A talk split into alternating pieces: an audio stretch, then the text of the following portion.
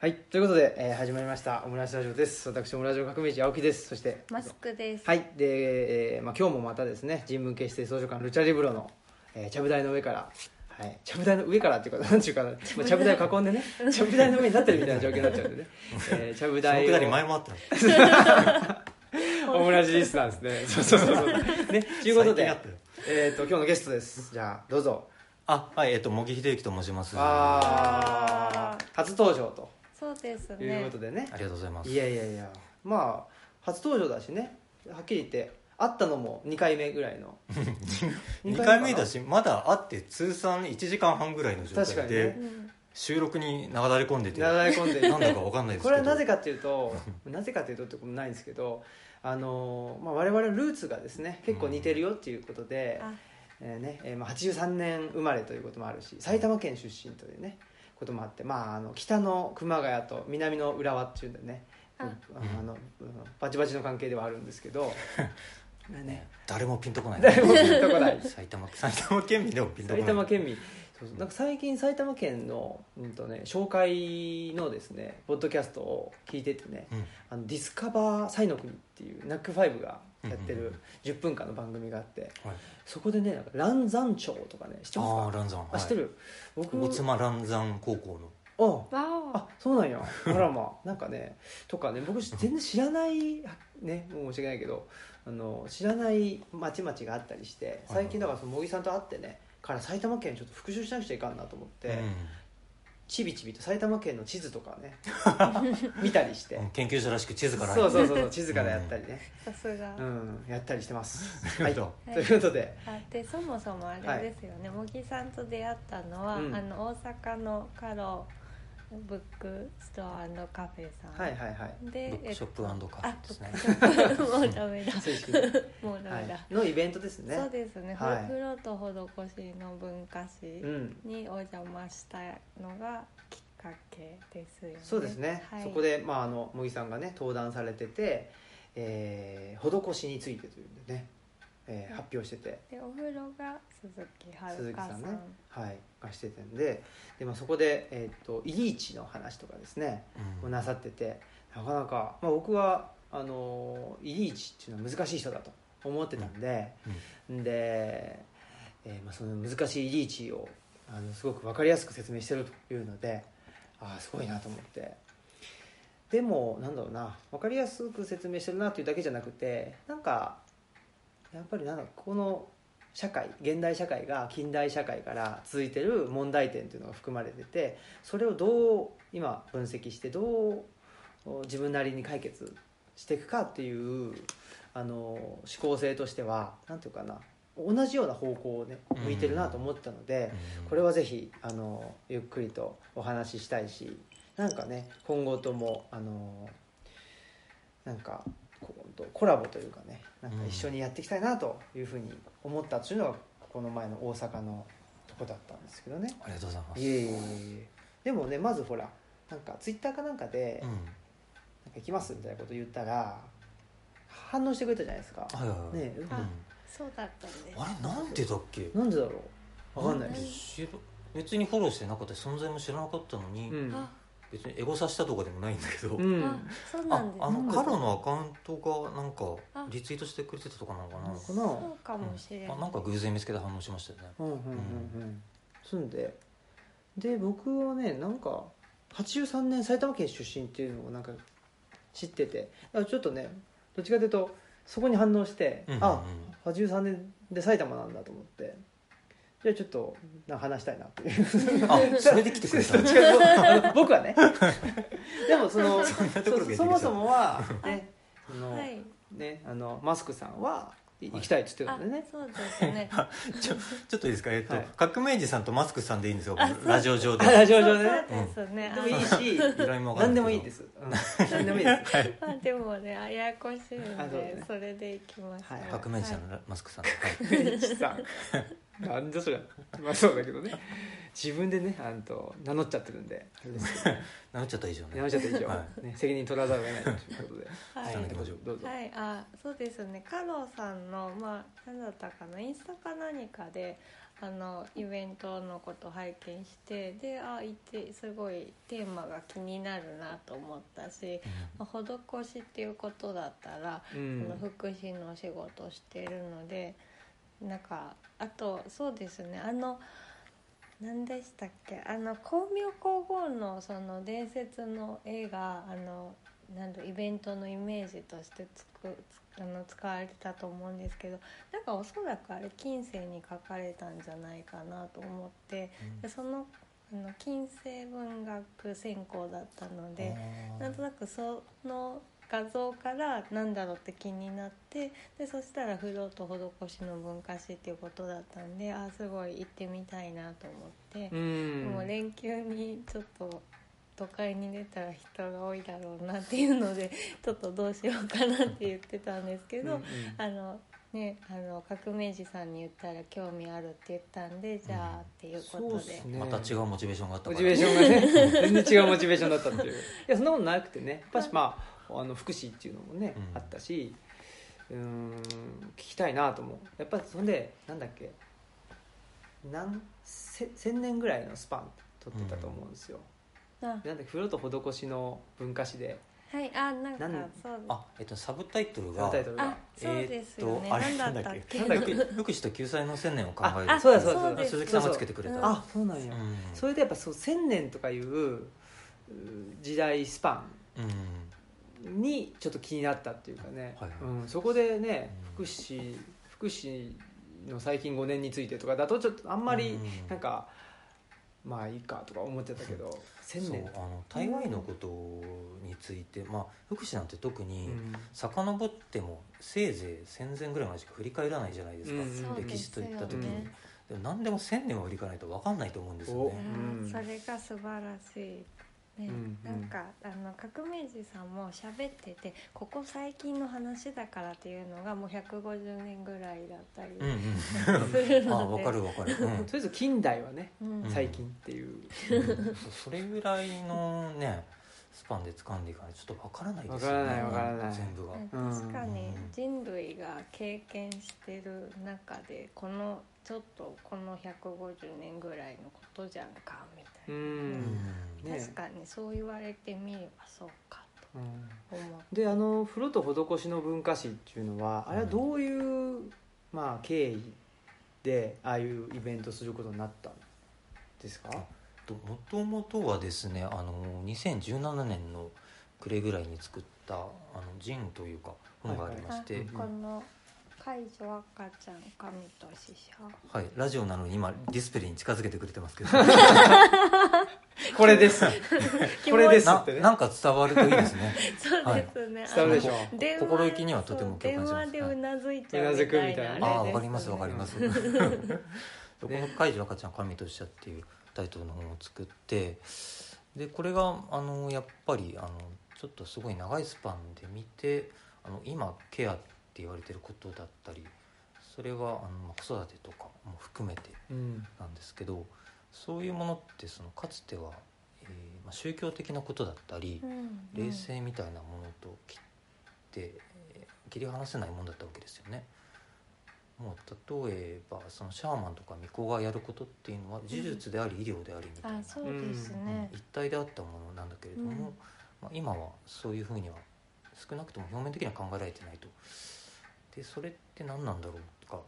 で今自分があの障害福祉の仕事をしてるんですけれどもじゃあそれそこには本当に呪術的な要素はないんだろうかみたいなうん。ことを考えてちょっと何人かと協力して作った本です。うーんすごい。いやすごくね面白くて。でイベントだでそれがじゃあでこのジーンを作ったことがきっかけでうん、そのイベントにつながっていった。ってことなんですか？そうですね。このイベントのあイベントじゃこの本の、えー内容の元になったイベントがそもそもあってでそれのその第1回に今回のイベントを一緒にやった鈴木遥さんっていうノンフィクション作家の方が来てくれたんですね。であのー本を作り始めてで完成する頃に読んでもらったらすごい長い感想をくれてでその感想っていうのがあの鈴木さんはその自分の仕事をこれから今準備してる著作のためにお風呂のことを調べててでその中であの性欲っていう仏教の行為があると。うん。でそれは昔の寺院であの困ってる人とか貧しい人とか病気の人にお風呂を施してっうん。ていう、まあ、慈善活動で救済行為でみたいなうん。ものだったと。で、えー今その人をお風呂に入れるって言ったら入浴介護っていうのは普通にありますよ、ううん。んだけどそれは宗教的なものとは関係がないと。うん。普通は考えられている、うん。これって何なんでしょうねみたいなほことを言ってくれて。であもうそういう感想が欲しかったと。同じように1000年ぐらいのスパンで考えてくれてるなと思うん。ってじゃあこれは何か考える価値がすごくありそうだと思ってじゃあ一緒にやりませんかって言って企画したのが今回のイベントですね。ほほん。でここでねあの「人文と生活おしゃべり会総書」ってはい、書いてあるじゃないですか。で僕らもその人文系施設図書館とかっつってん。人文っていう言葉を使ってるんですけどね、うんここでその人文と生活っていうのっていうのはこれも茂木さん考えたんですか？あそうですね。へもえう本当に最初は何の気なしにつけたんですけど、あの第1回はもともとえっとですねあの大阪の谷町6丁目はい。から堀商店街はいはいはい。があるところであの知り合いがえっとなんていうのかな。えっと物語する芸術祭っていうあのいろいろ、えーアートとかワークショップとか短期集中で開催するっていうのをやっててでそこのスタッフをやってた友達から何かやらないって言ってもらってでまあなんとなく、えーその時いっぱい本読んでて面白いものがいっぱい見つかってた時期だったからなんかその話をしてただ車座になって話す会をしようかなと思ってやったんですよ。でそれが「自分と生活おしゃべり会」っていうのの始まりで、で何回かやってたらちょっとまとめておきたい内容だなとう思って、ーうん。ん。で本を作ったんですけど、うん。そうなんや。まあじゃあその人文っていうのはなんかどっかから取ってきたというかうん。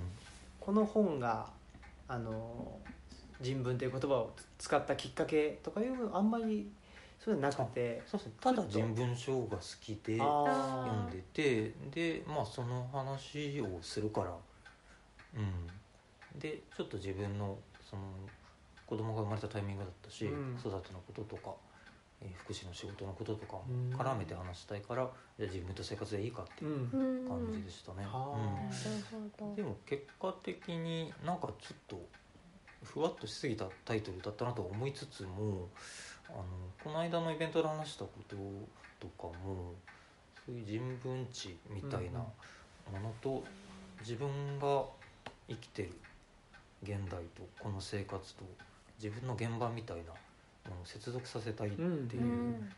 のがその自分の関心の中心の一つなので。うん、まああのそういうことを表すタイトルにはなってたかなと思いますけどね。ねえ。僕らも、まあ、ほぼ同じようなことを考えていて人文系施設図書館と言ってて、うん。僕の場合はまあ人文学を教える立場にあったりとか、あの研究する立場にあったんでその時にこの本当に生活っていうものがねなんかちょっとバーチャルになりすぎてる気がしてて、うん。その生活がバーチャルな人間が人文学を研究するってそもそもできるのかっていううんところが問題関心としてあって、でその結果人文学自体がすごく空洞化してるっていうかすごくバーチャルなものになってる気がしてたんですよね。特に前近代の歴史を研究するときにのなんだろうなその電子レンジでねあの物が温められてでそういうなんだろうなそこでチンしたご飯を食べながらじ時間を惜しんで研究書を読んで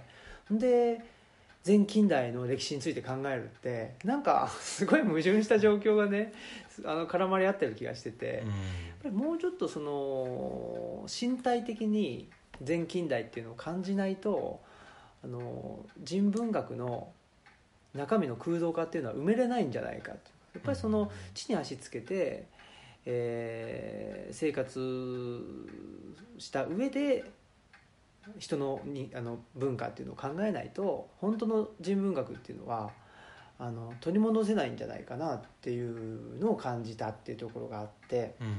だから本当人文と生活ねあのおしゃべり会っていうのを聞いてか、ね。まあ、僕らも同じようなことを考えてて。うん。で僕はどっちかというとその人文学ってところから人文学の復権じゃないですけどね。人間の文化をあの考えるときにまずは自分の生活でしょみたいな。自分の身体でしょみたいなところから入ったけどでもで、まあ、図書館を、ね、山村で開いてやってるんだけどでもねやっぱり一番大きいのが図書館開く山村で開くってももちろんそうだしやっぱもう一個は福祉、うん。うん、の仕事してるっていうのはすごく大きくて。うん福祉の仕事ってなんだろうな。例えばだけどうんとなんていうのかな。僕の感覚としてその消費もうみんなが消費者になりすぎてて何もかもをサービスとして求めてしまっている。うん。で、えー、と顧客顧客とそのサービス提供者っていうのに分断されてしまってる社会があるんじゃないかと思っててうん。それがすごく僕の関心としてもあってだから全部が消費財になってしまってるし全部がこっちがサービスを求める側になってしまってる。で何かやる時もサービスを提供する側になっちゃうなってしまってるっていうのがこの二項対立がおかしいんじゃないかなと思ってたんだけどあの今の障害者の人の就労支援やってるとまずはその二項対立に乗りたいというか二項対立を経験したい。うんだからまず働いてお金を自分で稼いで自分の好きなことをサービスとして享受したい。っていう人たちがいるんだっていうことに気づいてだうん。から自分の考えてる前提がやっぱしいろんな当たり前を積み重ねての前提なんだなっていうのに気づいたんですよね。そのそれをなん常に気づけるあの環境が僕今やってる福祉のうん。現場だと思ってて。うんだから例えばまああの重度のね障害がある人で動けないってなったらいいろんな当たり前を問い直さないといけないわけじゃないですか。うん。例えばその人の、うん、と意思の発露っていうのはどういうところなのかっていうと普通は、うん、と嫌だったら嫌だって言ってくださいねとかうん好きなら好きって言いましょうみたいなところだけどそもそもあの声が出せなかったりしたらそその前提がねその前提から問い直さなくちゃいけないわけだからそういうなんか前提をね常に問い直すっていうそのあのアクションがそもそもやっぱ人文学にものすごく必要なことうん。だと思ったのでこれは図書館開いているっていうことと福祉の現場にいるっていうことがすごく僕の中では密接に結びついているっていうのがあったん。で、うん。ね、それが人文と生活おしゃべり会っていうのもなんか同じようなねことを感じているんかなとうん。勝手に思ってたんですけど、いや多分そうだと思いますよ、うん。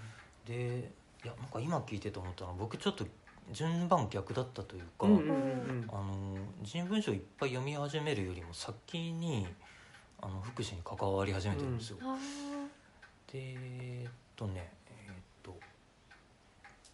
そうもともと同じ埼玉出身で,、うんうんで東京にいた時にちょっとだけヘルパーやったり。あでそのたまたま関わり始めた団体があのなんというか全国でもこう一番エッチなというかへ 知的障害者のそうそうそうそう。知的障害者のどんな重度の人でもあの普通に一人暮らししたりするのが当然でしょっていうスタンスでやっている、うんところででそういうところが始まりだったもんだから、うん、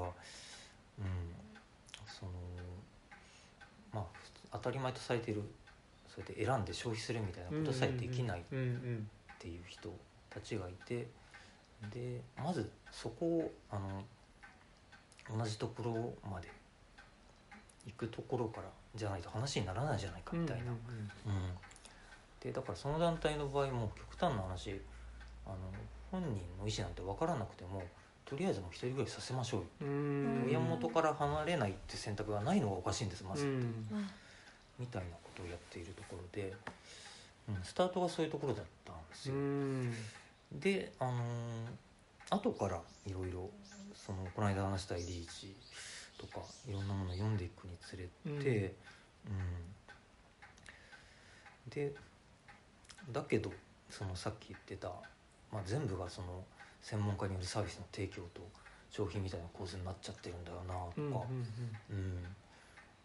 だからどれだけその中でそのみんなをフェアにしていこうみたいなことを考えてやっていったとしてもその構造自体が変わんない限りは何も変わんないよみたいなことを理事は言ってて、うん。うんでそれはあの本当にある面の真実だと思うのでやってるうちになんかこう自分の中でちょっと分裂してたうん時期があって本当に最近まで。うん。うん、なんかそういう大きな枠組みのこととこの現場でやってる気の遠くなるようなうん。作業とまずそういうフェアみたいな状態に持っていくだけでも気が遠くなる、うん。なるほ私ど。そこまでいけたからといってその世界って良きものなんだろうかみたいな、ううん。んことは結構あったんですけど、ううんん。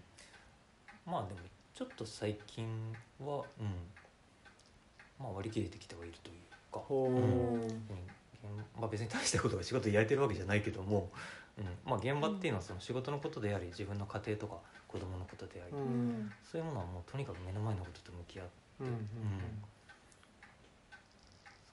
本当にあなたと私の関係でちょっとでも豊かになろうよみたいなうんことでいいし、うん。確かにね。一気に大きく変えようと思ってもねうん。変わらないっていう部分があるじゃないですか。うん。社会を一気にねあの良くしようとか言っても変わらないから、まあ、僕らもだから山村で図書館開いたっていうのは本当に身の丈っていうか自分たちのできることをうん。ちょっとやってで、ね、我々山村で図書館開いたからっつって社会がね変わるわけでもないので本当ね。にね。まあでもやっぱり生活っていうことなんかなって思って、うん。なんかね自分たちのその生活からとりあえずは、ね、とそうそうそう。通っていこうかなっていうだかから本当にねさっき茂木さん言言ってくれたように順序が逆だったんですよね。僕の場合は人文から入って生活に降り,うん。せ、降りていくというかね、うん。っていう感じだったけどうん。茂木、さんの場合はやっぱ生活とか身体っうん。ていうところから入ってで人文知を読んででまた、まあ、一回りしてくるっていう感じで、まあ、まあ順序逆だけどなんか同じようなねとこに立立ってるっていうか同じような空間に今ねなんか我々はいるのかなっていう感じはしているなということはね思ったりしてて。でまあえっ、とちょっとねなんか今の話にもなったうん。つながりでいきたいんですけどはい、このねイリーチの「ジェンダー」といううん。今目の前に2冊ある。2冊ある。同じあ同じ版版ファンですよね。そね。してどっちもものすごい付箋が貼って付箋ね。びっしり貼ってる。不戦不戦同盟ですねこれはね。不戦同盟。ね不戦条約ね小木さんはちょっと細い付箋ですね。うんそうですね。このタイプ好きですね。僕は大きなやつですけど。ね。ね。これねあの茂木さんまあ、僕がイリーチをがいやイリーチ難しい、ね、思想家を簡単簡単というかねあの分かりやすく説明してくれてって言ったら、イリーチ難しくないですよっていう、そうそうツイッターツイッターでだっけ？なんか難難しかったって書いてるから、うんうん。いやこんな研究者の人が難しいって言っちゃったらみんなも読まなくなっちゃうし、ほらと思って。あそうかそうか。すぐ訂正したで、すぐそうそうそう訂正が入って。訂正が入ってね。多分ね。初にねうん。読んだのが難しかったんですかねイリーチの。難しかったっていうかだからいえああんまり役がよろしくないっていうことなんですかね、あなんかでもえっとそんなに古い版ではないかなそうそう。いや新しいやつ。あだとしたらそうじゃないな。あの新しい評判のいい役ですね。あの渡辺教授さんの。あそうそう渡辺京さんのやつ、っていうことはあ内容の問題か。内容の問題かな。内容があ合わ合わない結局ねコンビビアリティのための道具っつんで、うん。まあで なんか難しいとか言ってる割にすげえ付箋が貼ってあるんだけどでもなんだろうね。なんだろうねっていうことでまあなんですよ、ね。これ僕も読んでないんですよ。あそうですか、うん。まあ、そもそもコンビビアリティとは何かみたいなことも、あのイリーチってコンビビアリティもそうだし、そのバナキュラーもそうだし、まあ、ジェンダーもそうだけど、なんつうんだろう。なんかその日本語にそのまま訳せない、うん。ね、概念っていうのを、うん、と使うじゃないですか。そうですね。ううん。ん、でなかなかうあのこんにちは。佐川急便さん。さ佐川急便さんいらっしゃいました。ありがとうございますあそうそう。そんでね。まあまあほんで、うん、と難しいと思ってたら、えーねまあ、茂木さんがいや、ね、あの難しくないよということを言ってくれてこの、うん、とジェンダーをね、まあはい。進めてくれたと。いうところで,、で僕も読みまして。はい。で、まあ、僕が読んで思ったことは、うんとね、2つあって、うん。まずそのジェンダーっていうこと自体になんつうんだろうな、えーそそれほど僕の関心が今ねジェンダーっていうのにフォーカスしてなかったっていうのがまあ一つあって、うん。えーっとなんだろうなうんとこのジェンダーに関することはえっ、とねなんだろうな。それほどなんかなんていうのかな。いやこれは違うとかね。これは賛成とか。あんまりここの本を読んではそのなんていうのかな。男女っていうことに関してはあんまり思わなかったんだけど、あこの本の内容に対して。内容に対して。でもなんだろうこのジェンダーの議論の前提としてる部分が僕すごく面白いなと思ってて、うん。ジェンダーって今だったら男性性女性性みたいな、まあ、あとなんか LGBT の問題とかでジェンダーって言葉使うけど、今のジェンダーの使い方とイリーチのジェンダーの使い方が違うんですよね。違いますね。それが、まあ、一つは分かりづらい面でもあるしイリーチの特徴でもあるんだけどで森さんもイベントで言ってたけどジェンダーっていうのは全近代に存在してたっうんていうことを言っててき近代社会では存在してないっていうことを言ああってるそうかそれねおっしゃってましたね、そこがね一つえジェンダーって言うよねみたいなね。その、女性らしさとか、うん。男性らしさみたいなのをジェンダーとか言ったりするしっていうのでねちょっとえって思うんだけど僕がやっぱすごく面白いなと思ったのがうん。うんとね現代はジェンダーじゃなくて、まあ、そのえー、なんていうのかな。セクシズム。そうそうセクシズムっていうのがあってつまり、えー、と現代社会っていうのは一人の消費者にな消費者になってしまったっていう言い方をするじゃないですか、うん。イリーチがね。だから消費者としてはその男性も女性もないっていうことなんですよ。うん。だからしょ労働者としてもですよね。そうそう。うん。労働者としても、だからジェンダーっていうのが消失してるっていう発想だと思うんですよ、そこがまあそこって別にジェンダーだけの話じゃなくてそれこそね、うんとうんうん仕事とか労働っていうこともそうなんだけどやっぱりこの近代社会に近代社会が成立した上で、えー、とジェンダーが消失したりとかして、えー消費者が成立する労働者が成立する。でそこで、まあ、人権というものがあって一人の人間というのが想定される。うん。そこで失われてしまったものの一つ一つがジェンダーだっていう話をしててうんそこがね僕はすごく面白いな。っそうなんですよ。ていうふうに思ったっていう、そう。だからもっと言うとその、まあ、全ての人が消費者で労働者であり人間うんなんだっうんていうふうに考えるのが近代っていうふうに言ってますよね、うん。そのまあ前近代ではその誰もが均質な人間という存在であるというふうに考えていなかったと、でそういうふうに考え出したことがその今の性差別というものの始まりだっていううんことを言ってると思うんですよ。ん逆にねそもそもうん。うん。そもそも同じ人間という存在でなくて例えばえー男性と女性っていうのはもう全く異なる領域を担当していてお互いに男は女の仕事をすることは不可能であるし、うん。その逆もできなかったと。でだとするとあの比較したり序列化することができないわけですよね。ううんんでそこで近代的なそのヒューマニズムとか、うん、みんなが同じ人間なんだよっていう考えになってくるとそうするとある一つの基準で比較したり序列化することが可能になってしまうと、うん。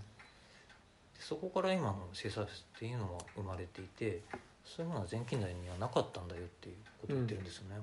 そうなんですよね、うん。でもだってその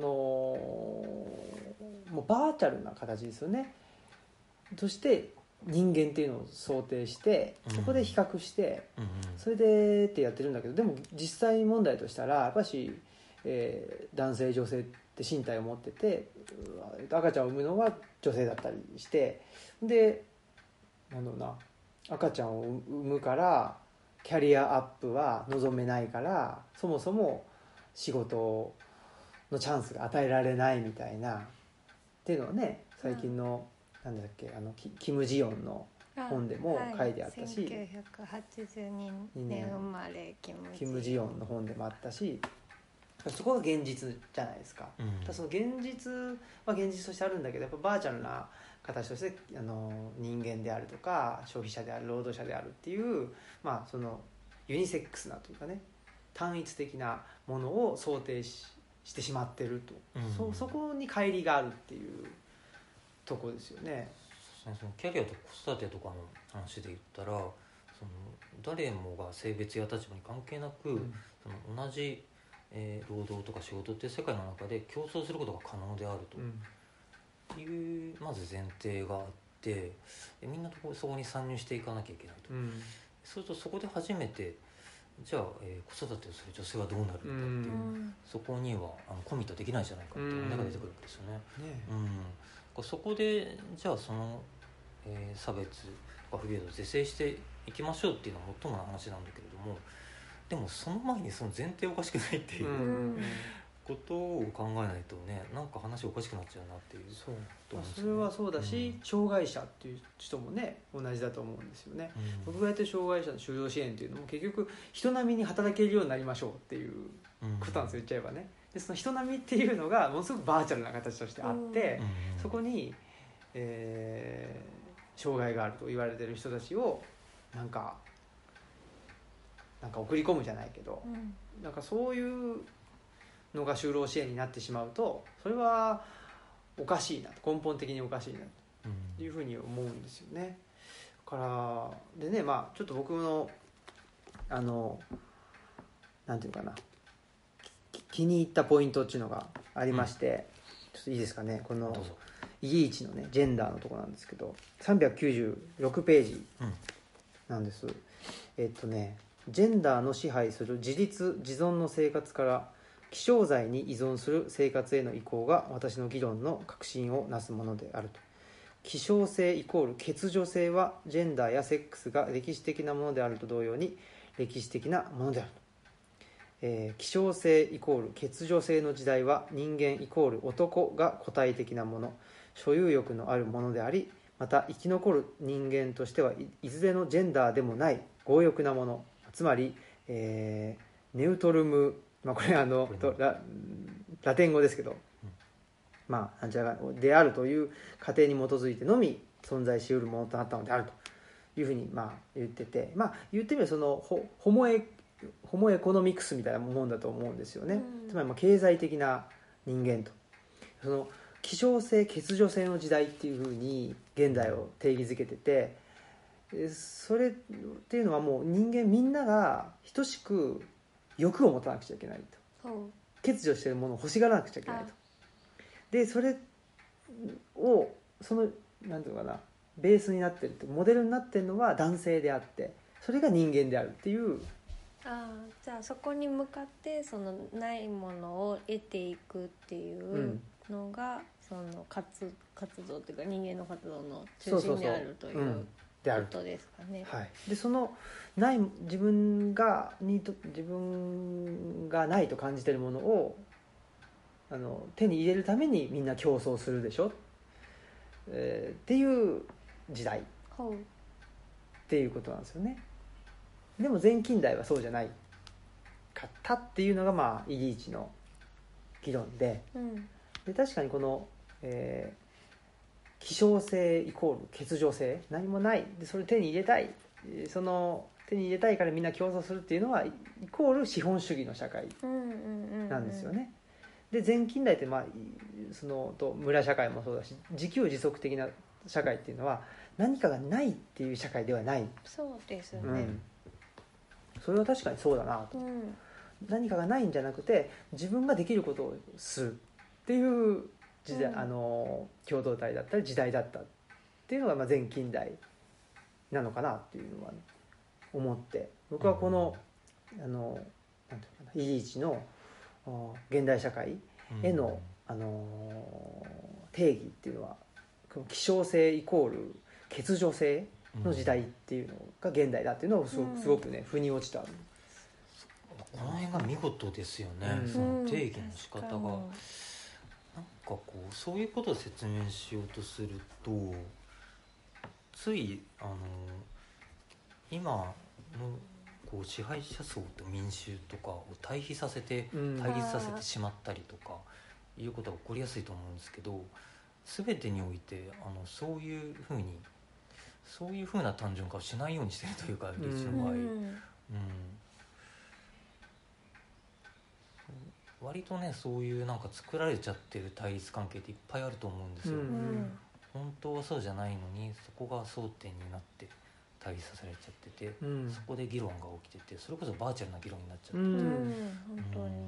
ね、その右翼と左翼とかもそうだし、やっぱりそれって、えっと、分割して統治せよじゃないけど、うん。その古代ローマとかねあとはイギリスの近代が近代イギリスがやってたような支配のやり方なんですよね、ちっちゃいところで差異を作って対立させてで大きなところで支配するっていうやり方になんていうのかなとらわれてないっていうこのイリーチ、うん。やっぱ大きなところを見てるっていう、うん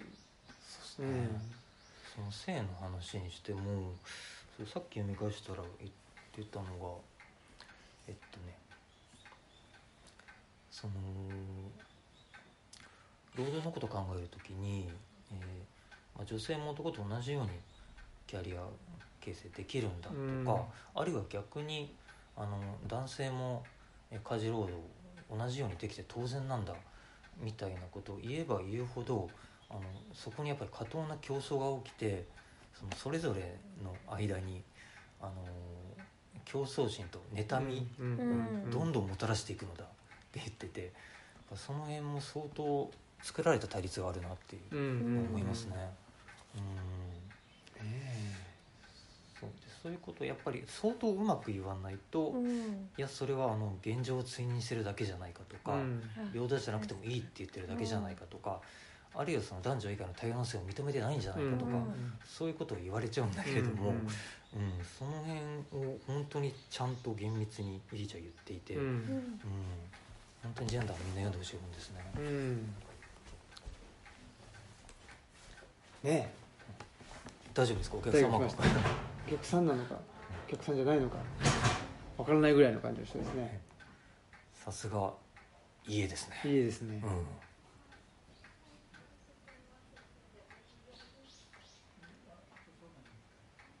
はい。マスクさんが対応されてますけど、そうそうそうそう、はい。ということで、うん。いや本当にねそうそう思うというかですね、うん。あのやっぱりなんだろうな。話を早くしようとしちゃうとうん。ねあのシンプルで、えーっと単純な話にしかならないので、うん。そうするとどうしてもそのさっき言ってたようなあ簡単な対立っていうのに、うん。あの絡め取られてしまうっていうところですね。ううん。ん、そこを簡単な対立にしないためには例えばもうねイーチの話でいうとジェンダーであるとか、うんとまあ、コンビビアリティっていうのはあんまり今は今っていうかな、うん、と普段は使われない、ね、あの用語ですけど、普段使ってる用語がそもそもどういう文脈で使われてたのかっていうところを例えば経済にしてもそうだと思うんですよね。経済だと今だったらね、えー、と経済成長をする経済イコール成経済成長で大きな大企業に、うん、と税金を優遇してで国の GDP 増やすみたいな。今経済って言ったらイコール国の GDP の増大っていうのと、うん。ほぼイコールで結ばれちゃってるんだけどそもそも経済ってそういうもんなのっていう、うん。ね、本当に古代ギリシャ人からしたらそのうん自分家のあの家庭のとやりくりみたいなねことが経済と言われてたわけでうんやっぱりそこのそもそものところに立ち戻らないと、あのーおかしくなっていっちゃうっていうのは僕はすごく思いますね、ううん。んでそれをやるのが人文知なのかなっていう。うん。話を早く進めずに、うんね「ちょっと待って」って言って時間をかけて、うん。うん、みんなでね、あのー最初からうん最初のところからみんなで話し合って。でね。うん、でい今とどれぐらい最初がとずれてるのかっていう、うん。うん、それをみんなで共有していくと、ううん。ん、だからといってねなんか劇的に自分の生活があのいいものになるというわけでもないんだけども、うん。まあ、少しあの経済って言ったらお金を稼がなくちゃいけなくてでお金を稼ぐって言ってどっかに就職しなくちゃいけなくて、で就職をしなきゃいけないんだけど就職先っていうのはなんかマイナビに乗ってなくちゃいけないんじゃないかとか うん。なんかこうじゃなきゃいけないみたいなところに縛り縛られすぎてる気がしてて、うん。やっぱり人文知っていうのはそえそうじゃなくてもいいんじゃないっていうなんかその辺の肩の力を抜いてくれるものなのかなとうん。思ってますね。そうですね。そういう感覚とか視点が手に入ると別にバッと社社会を変えれるわけじゃないけど、やっうんぱりとらわれてたものがちょっと解除されて、うんうんでなんか日常のいろんな選択の中で本当に自分に大切なものを感覚的に選べるようになっていくみたいなのはあると思うんですよね。ねうん。うん。なのでぜひこの人文と生活おしゃべり会をですね、はい。続けていただきたいなと思ってるんですけど。あーありがとうございます。はい、最近はどうですか？人文と。最近もう本当できてなくはあはて、うん、まあそれこそね自分の生活をどうしていくかっていうあねつながってるんですけど、えはいはい。うん、そう人文と生活おしゃべり会始めてで「海事赤ちゃん赤身としゃ」っていうのを作った頃は、えっと子供が、えーまだ0歳うん。から1歳の時でその時はまだ多少余力あったんですよね。うんうんうんでその後もう本当に、うん、難しくなってきちゃってうん単純に物理的に、まあ勤め先が遠いとかいろんな事情もあるんですけども、うん。うんどのぐらいかかるんですか？そのね今は生駒山中にうん。あの住んでると思うんですけど。そこから大阪市内までえーっと大体100分ぐらいですね、へえ。そんなかかる？1時間？1時間40 40分。分ぐらい？へうん。え。そんなかかるんだ。まずだからバスでうん。あのおまずバス停まで15分ぐらい歩いて、はあはで20分ちょっとバス乗ってあはあで、えー1時間ぐらい電車乗ってはあは感じですね。あねえ。僕も今あの東吉野村に住んでてうん。うん大和八木っていうところに行ってえっ、とだから車で40分50分ぐらいかを通ってるわけですけど。うんで町で町なんですよ。うん。うんあの大和八木。あの橿原市なんですけうんどでそこでまあいろいろ勉強させてもらってるんですけどね。今の事業所に勤めながら。ただやっぱり東吉野で仕事したいなとかね。東吉野村にできるだけ長くいたいなうん。というふうにも思っているのでうちょっとね東吉野で学びの場っていうのをねんうん。作ろううん。というんで今少しずつ準備段階で、うんうん。やってるっていう感じですね、それはどんなものになるんですか？それはですね、えっとなんですかねあのまあ本当にね今考えるとこのイリーチのですコンビビアリティのための道具コンビビアリティその、えっと、自立する自立とは何かっていうところなんですけど、あのやっぱりなんだろうな、えー生活するあ自立強制的っていうのをあコンビビアリティで言ってるんですね。自立強制的。自立して共に生きるっていうことなんですけどなんかねその生活がバーチャルになりすぎてるってさっき話したんですけどその電子レンジでねピッて押せば温まるとか。まあ、そういうのもものすごい大事でテクノロジーとしてあのどんどん僕も使っ使ってはいきたいんですけどあのそれ以外の部分でやっぱりなんだろうなで電気がなくなったら何もできませんっていうようだとやっぱ困るな。うんと思っててやっぱり自分のその生活力を上げていく。その自分の生活力を上げる時の生活っていうののあのなんていうかなどの場所でどの場所で生活するっていうのを前提にするかっていうところだと思うんですよね。で今の生活っていうのが電子レンジ使う iPad を使うとかなんかなんていうかなうんより上手に暮らすかみたいな、でより上手に暮らすかっていうのってなんか電気料金が安いところをどう選ぶかみたいな。なんかそういう事件になってしまってる気がしてて、それってなんか暮らすじゃないし生活とも違うんじゃないかなと思ってて、だもっとうん自分の体を使って、えー生活していくとでその生活っていうのがやっぱり僕の場合はこの東吉野村山村での生活っていうのをベースにして山村で生活する生活できればもちろんあのもっと便利になってもあのなってもで電気がなくなったとしても生活もできるしその辺で生活力を上げたいっていうのがあってああの目標目的目標としてはその生活力を上げるっていうのが学びの場のあのもなんていうのかな一つの到達点ではあるんですけど、そのせいじゃあ生活力を上げるということかというとやっぱりこのイリーチの話でやっぱ前近代の生活力を引き継ぐっていうところだと思うんですよね。でそれを学問としてやってるのはいわゆる民族学。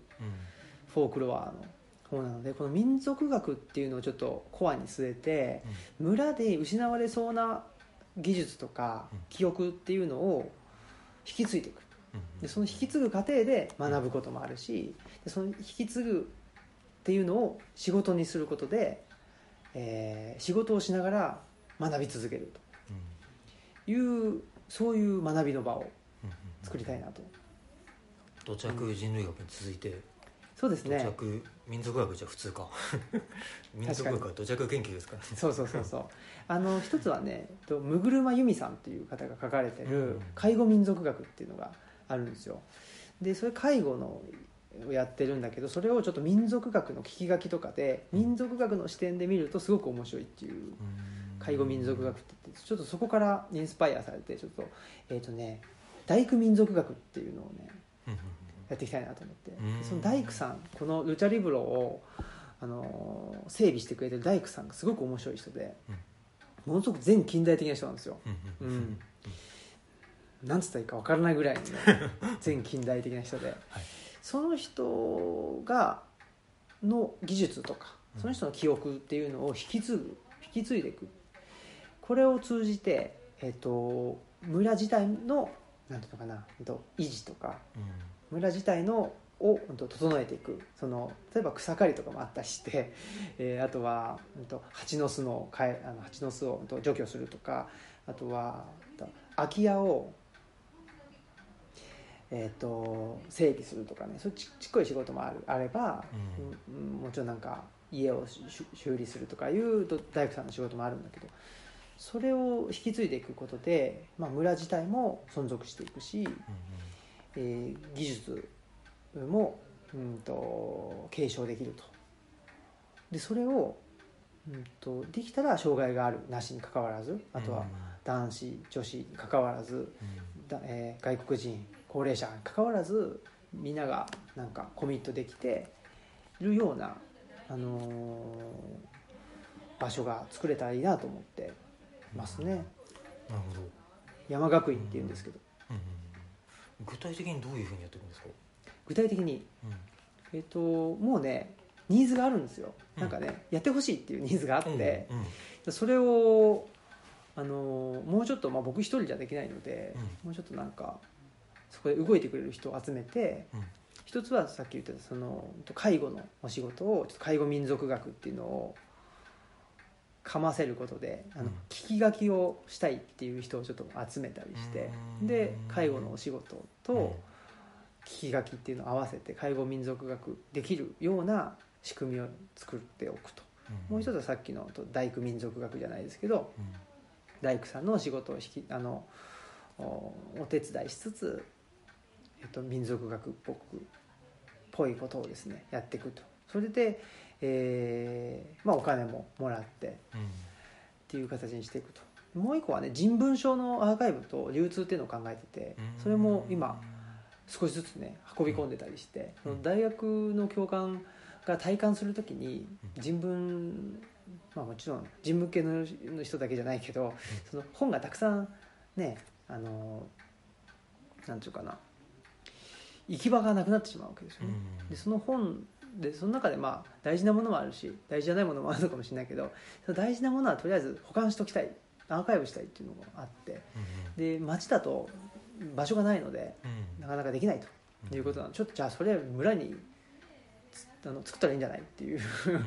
そういうのもあって。うん。それでまあインターネットを使って流通できるものは流通させる。だからうん。インターネットで売る。うんでアーカイブはアーカイブするっていうのでそういうう売ったりあと介護したりあとは大工さんのあとお手伝いしたりそういう季節労働っていうのも含めつつ、ん。なんとか学びの場を回すための仕事、うん。まあね、でお金もらってっていう、そういうのをやりつつその学びの場を回していきたいなっていうふうに思ってるんですよね。それは青木家にとってのお金の収入にもなっていくっていう。そうそう。そううん。そうしていきたい。うん僕はそれに専念したいっていう、っうん。専念したいと。専念したい。最終的には。ていうのがありますね、ううん。ん。でそれってね就労支援のアイデアとすごく似てて僕の中では。う、んあの仕事の訓練をしながら学びっていうのを、うん。あのその人が得る。っていうとこうん。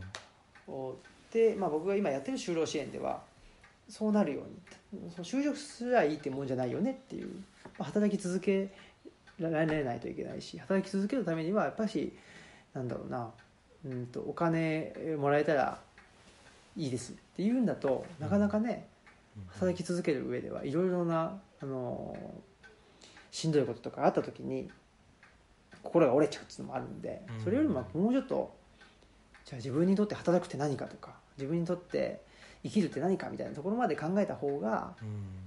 働き続けられるよねっていうんでやってるんですけどね、うん。うん。そういう意味ではね今の就労支援でやってることを山村に置き換えた時にうん。どうなるかっていう、そういう実験ですね僕のね、なるほどね。うん、うん。そうなんです。一人でベラベラ喋っちゃいましたけど、いやいやいやいやなんか、うん、その辺ちょっとあのーなんというかこうさ参加しながら見させてもらいたいですね。ねえぜひうん。参加してほしいし一緒にやっていきたいですね。もうお願いします。お願いします。お願いしますって言うとなんか あいやいやいやいや。ぜひそのうん。なんかアイデアをねうん。うん。欲しいですね。そうなんかね自分があのもっと素直に自分の興味とかできることやりたいことをで世の中に貢献して、でお金も得るっていうふうにできるはずだと思いながら形にできてないんですよ、うん。まだ全然。で、まあ、田舎に住んでるけどもその今の大工さんの話みたいなことって、まあ、地域の特性としてもあの割合最近に開発された住宅地なので、うん。田舎だけどそういうことはしづらいし、うん。みんな普通に都市に働きに出てるので、うん、で自分もそうやって暮らしててでただ帰ってくる場所いうふうに今のところなっちゃってて、うん、でそうするとまあ比較的生活コストが低くていいかなとか、それぐらいのものになっちゃってるんですよね。ねうん、そこをね、そうそのね僕今言ってる山学院っていうのは、まあ、うん。僕がそういうふうにして自分の生活を回していくうん。場としてもやりたいし、うん。もう一個はねやっぱりそういうなんかやってみたいけどちょっと今そういう環境にないなとか、うん。なんかいいもう一つピースがはまんないなとか思ってる人がどんどんチャレンジしできる場所にしたいなと思ってるので、ぜひその茂木さんがねこんなことやってみたいけどうん。でもなんかやる場所ないしみたいなことを思っているならぜひうん。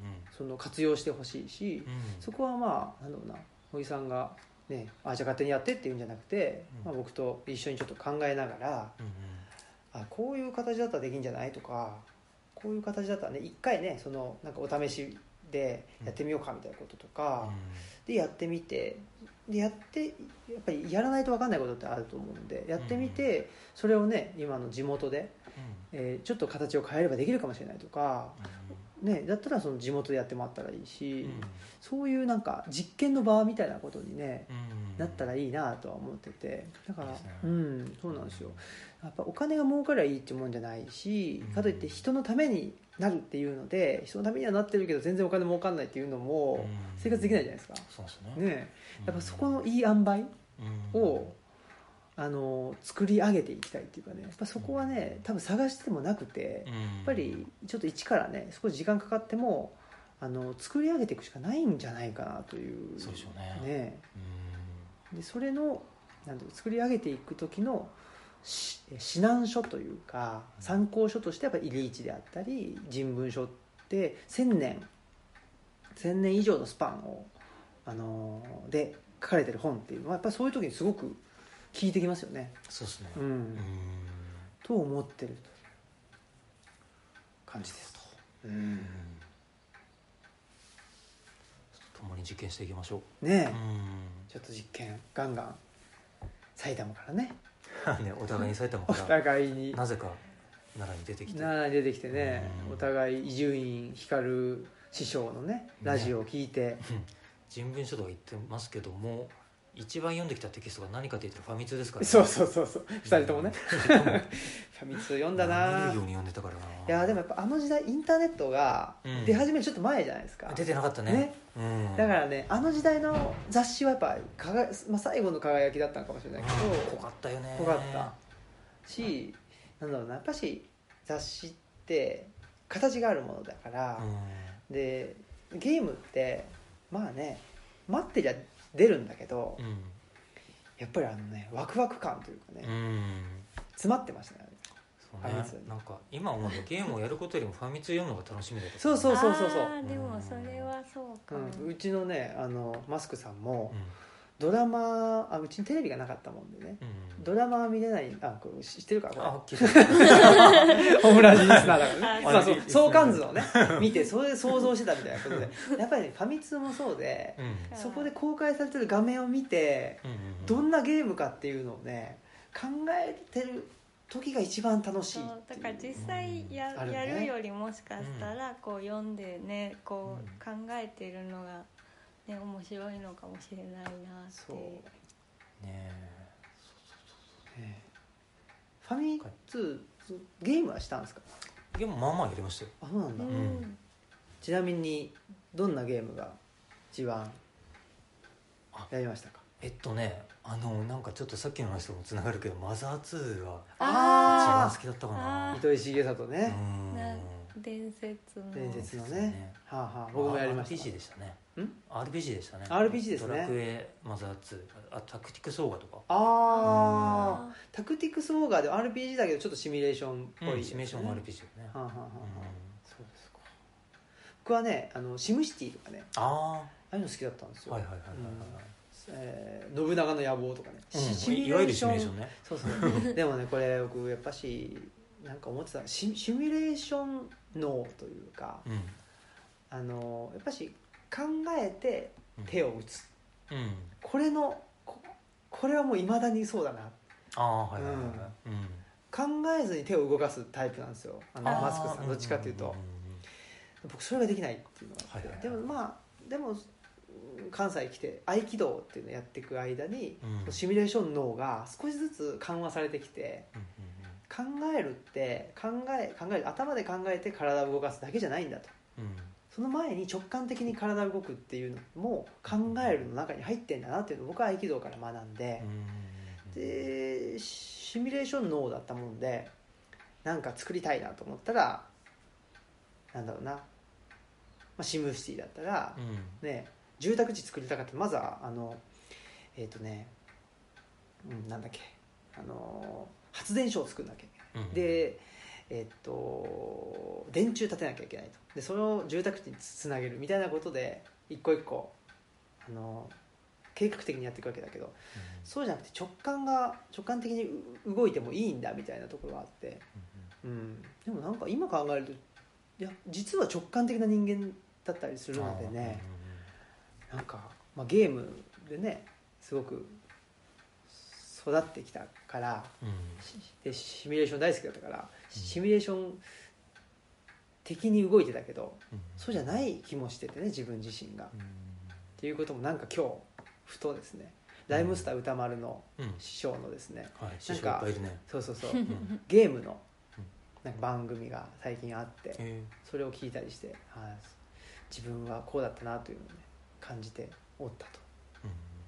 あななんか関係あるようなないようなだけど、はいはい。あの妻の影響で野口生態っていうはいはいはいすごい興味持ってるんですけど、そうあのあれって、えー人の体壁っていう体の癖って書いて体壁っていうのを12種類に分類してて、はいでそれで大体身体的な特性からそこから来る心理的な傾向まで分かるっていう。おー。で本当に読んでるとあの腑に落ちるんですよね。あなるほど。とあ読んでみたい、ねで自分のことを考えるとあのすごいもう衝動的感覚的に体がまず動いちゃうみたいなこともある一方でそういう人文書とか本当に大枠の話をとことん考えたいみたいなところもあってこれ何なんだろうなと思ってたんですけど、あのその体液でいうと,、えー、と前後型の6種っていうものでで前後型っていうのはまあ比較的その目の前のことの、まあ、利害に対して、まあ、すぐ行動ができるみたいな特徴がまずあると。でだけどその全部の体液にその表と裏みたいなのがあってまず6種類の分類があってでその中で2種類あると。うんで僕のその前後っていうのは5種と6種とあって僕は6種で裏の方なんですよね。うん裏とか陰陽の陰みたいな、うん。ででだからそうするとやっぱりあのその表面的な表れとしてはそのバンバン行動していくみたいなことではなくってそのこうちょっとじっくり引いたところからものは見れるんだけれどもでもその考えておしまいじゃなくてあのすぐにそれを行動に移せるみたいなうんことがあるらしくて。で一方あの上下型っていうのがあって上下の人っていうのはあのもう本当にまず考えるでブワーッと喋って喋ったらある程度気が済んじゃうっていう。あ僕それかもしれない。それそれっぽいです。であそうかも、うん。な基本はそうなのかもしれない。でもあの何種類かみんな合わせ持ってるんですよ。あでだから一番メインなのは上下なのかもしれないね、うんうんうん。であの今まで結構そのいきなりブワーッと喋ってでなんか喋って終わっちゃう人って僕にとって謎だったんですよ、うん。何なんだろうこれはっていう、うん自分の中にそういう感じがないから、ううん。んでもあなるほどこれは上下型の人なんだっていうのが分かって、うんうん。すごい納得したんですよね、うん、職場にもいてそういう感じの人って、なんかそれ分かるまで困ってたんですけど、うん。うん、こうとうとうとコンセプトを語ってくるんだけどあれそれ聞かされて結局やるの俺かみたいな。この人直接はやらないなみたいな。あすごいわかります。それ。なんかすごい喋ってるけどこまごまとしたことやってるの私なんですけど。それありますね。ありますうん。ねこの家庭運営においてもそういうことが。起きがちかもしれないけど。うん。なんか思いついちゃうんですよね、うん。思いついてわあこれだと思ってわーってやるけどうん。実質的にはね、うん。図書館もねまさにそん。な感じですね。コンセプトとかねうん。こうだみたいなことは思いついてうん。わーって喋るんですけど、まあね実質カウンターに座ってくれてるのはね マスクさんだったりして、うんうん。はい。うんこう内部を整え内部たりするのもでも全部そうですね、そうですね。なんかどういうふうにじゃあ置こうかとか貸し出しはどういうそのやり方でやろうかとか いうこまごました。でも私でも大大掴みにその掴むのが多分あんまり得意じゃないと思うのでなんか目の前のことをねこうん。う片付けていく方なのかもしれないですね。だから両面持っているっていうのはすごいなと思って。ああうんあなんかでもねそうそう。あその体液の話で言ったらそのみんな何パターンかの体液を持ってるんですよね。で一番強いのが表に出やすいっていうだけでうん。なるほど。で変わっていくこともあるらしいんですよ。あそのうん生き方体の使い方によって違う体液が表に出てくるっていう、おうんそれはどの部分を見たら例えば茂木さんの場合はどういう特徴を見たらそのその分類になるとかっていうのは。えっとねこれがねなかなかその達人じゃないとパッと分かんないものみたいで僕が分かったのはえっと片山洋次郎さんっていうはいはいはい。生体の継承者の一人がいうんて、うん。その人のどの本だったかな「ゆる賢い体になる」ってやつかな？うんうん。その簡単な多判別の仕方があ本当に。判別の仕方が書いてあるのがあってあそれはそのまず立ってみて足をこうすると。でまず分岐してまずこうなったらあ、えー前後ですみたいな。で次にこれやってみましょう。これがこうだったら前後ですみたいな、なるほど、うん。簡単なチェックがあがって。そうそう、んチャートでチェックできるっていう。あるんですね、ううんんちょっとねやってみたいです。やってみたい。まあうん。大体ね。まああの外交担当とうん。内政担当っていう感じがあってうちは。うんうんそんなことでねわーって外側に発信するとかいうのは僕がやるんですけど、うんうんうん。ね、う内側をきちっとなんか整えてくれるのはうん。うんマスクさんっていう感じで。バランスが取れてますね。バナキュラーな感じで。ジェンダーが。バナキュラー。バナキュラーな感じでジェンダーが。なんとなくすぎるだろやばいっすね。根っこが出てきちゃったこういうん。そういうことでね。はい。はい。もう結構あ。今日はね。あっという間だね。あっという間で。ねえそうですよね。意へー。もう時間外経っちゃう。とね。意外とあっという間です意外とね。ほん大体ほぼ2人でやってるでしょ？最近はね。一月のうち3回ぐらいはそうそうフルボーダーじゃないですか。そうそう最近は。よく喋れんなと思ってたけど喋り出すとあっという間ですね。そう。そうなんですよ。なんか今日喋ることねえなと思ってても、ね、だから今まではどっちかというとその引き算だったんですよね。うん、うん。だから喋りたいけどこれやめとこうとか。今日もねだってほら、まあ、イリーチのねオーラの話とか本当はもうちょっとしたかったけど、あうん。ーね、今日はまあちょっとやめとこうとかだったんだけど、うん。まあ、夫婦砲弾で何も喋ることないなという時とかってもうどんどん足していくっていうか、ううん。ん一つの情景を細かく言ってたらもう永遠と喋れることに気づいて、うん、で僕としてはもう喋りたいわけですよもっとね、うん、っていうのがあったのでなんかあんまりストレスなくですねやってるっていう感じはあって、なるほど、うん、今日の話はいくらでもできそうですけどね。できそうですよ、ね一日。やっていきましょやりましょうやりましょう、ね。ぜひ引き続き。はい。ということでじゃあエンディングにあいきますか？はい。ちょっと最後にこれを。この番組は、図書館、パブリックスペース、研究センターなどを内包する人文地の拠点、ルチャリブロの提供でお送りしました。おおー、はい。おーってことないけどね。う ん毎回一緒じゃないの？これ。毎回一緒だけど。お送りしますとしましたちょっとねあごあしまのした。語尾が違い何ましたね。パターンかある？あります。これマスクさんが入力してるんですか？はい入力してあのなんかねこのね。機械がそうそうそう。しゃ、ね、マスクさんの声ですからねこれね。違います。き機械っぽく言ってるんでしょ？違います。読んでびっくりしくれるましたね。そう読んでくれる。本当にサンプラーとかだと思ってたんだけどでしょ？今ね。まさか今生で発生してるとは思わなくて。そうそうそう生音、なうん。生声なんで。今日一の驚きでしたこれは初音ミクか。ね、まあマスクしかっていう感じで。ボーカロイドですもんね。ね手を動かすのが得意どころか声帯まで声帯まで動かせる。これだけ変えれると。さすがです嘘ねつきが。そうですねさすがジェンダーですねこれは。わけがもう行きますそよれは違う。それ違う。強制終了。強制終了。いやー。ということでねぱりその伊集院光を師をですね師匠と持つ我々としてははい。い、ろんなそのロケとかもね ロケそうですね。一緒にやってみたいですね、うん。あ頼まれもせずにロケに行きますよそう師匠はそうそうそう師匠はね。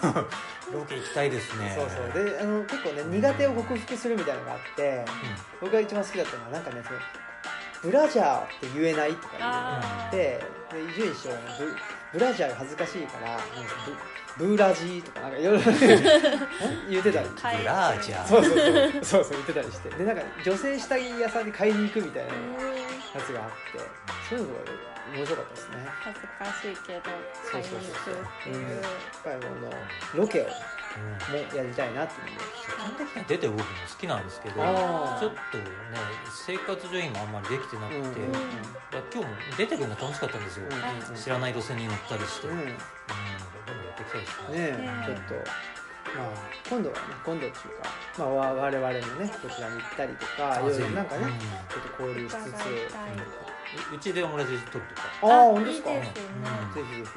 もしよければ。ねぜひぜありがたいですねなのでなんか何かな。そうもう我々の行動をねひうん。全てオムラジで配信するぐらいの感じでやっていくっていう。えらいこっちゃそそれはただ見守りたいですけどそうですね。見守ってるのも配信するんで、ね、見守ってますとか。ちょっと一線引こうかなオムライスから。そういうねやばい配信をしていきたいですね。はうんそんなことで。何か茂木さんからお知らせありますか？特にない。お知らせないですけどあえっとあの今日紹介してもらった「海上赤ちゃん壊滅者」っていう本は、えっと、ネットからも買えますし、あとそのイベントさせてもらった大阪のカロって本屋さんとかいくつか、えー結構な7軒ぐらいあちこちで置いてもらってますんで検索してもらったらその販売のサイトは出てきますし、うん。あのいろいろ見てください、はい、いやー面白い本で。いね。でもねちょっと扱わせていただきたいなと思ってるのでね。ルチャリブロに、えー来たらね来ても買えるよといううんことですねそうですね。うん。それは。え？今なんか挟んだの？あ いやなんか はいあのいつか買えないらえいや買えないかな？いつから買えるのかなっていうああここでそう、ね、本当は今日乗ってきてって言ってくれてたのが、なぜかそのメールの通知だけ iPhone が表示せずあ見たのがさっきだったっていう、ねーちょっとおいおい。おいおいおいおい買いますと。い。うことで、えー本日のお相手はオムラジオ革命児青木とマスクと茂木でした。ありがとうございましたありがとうございます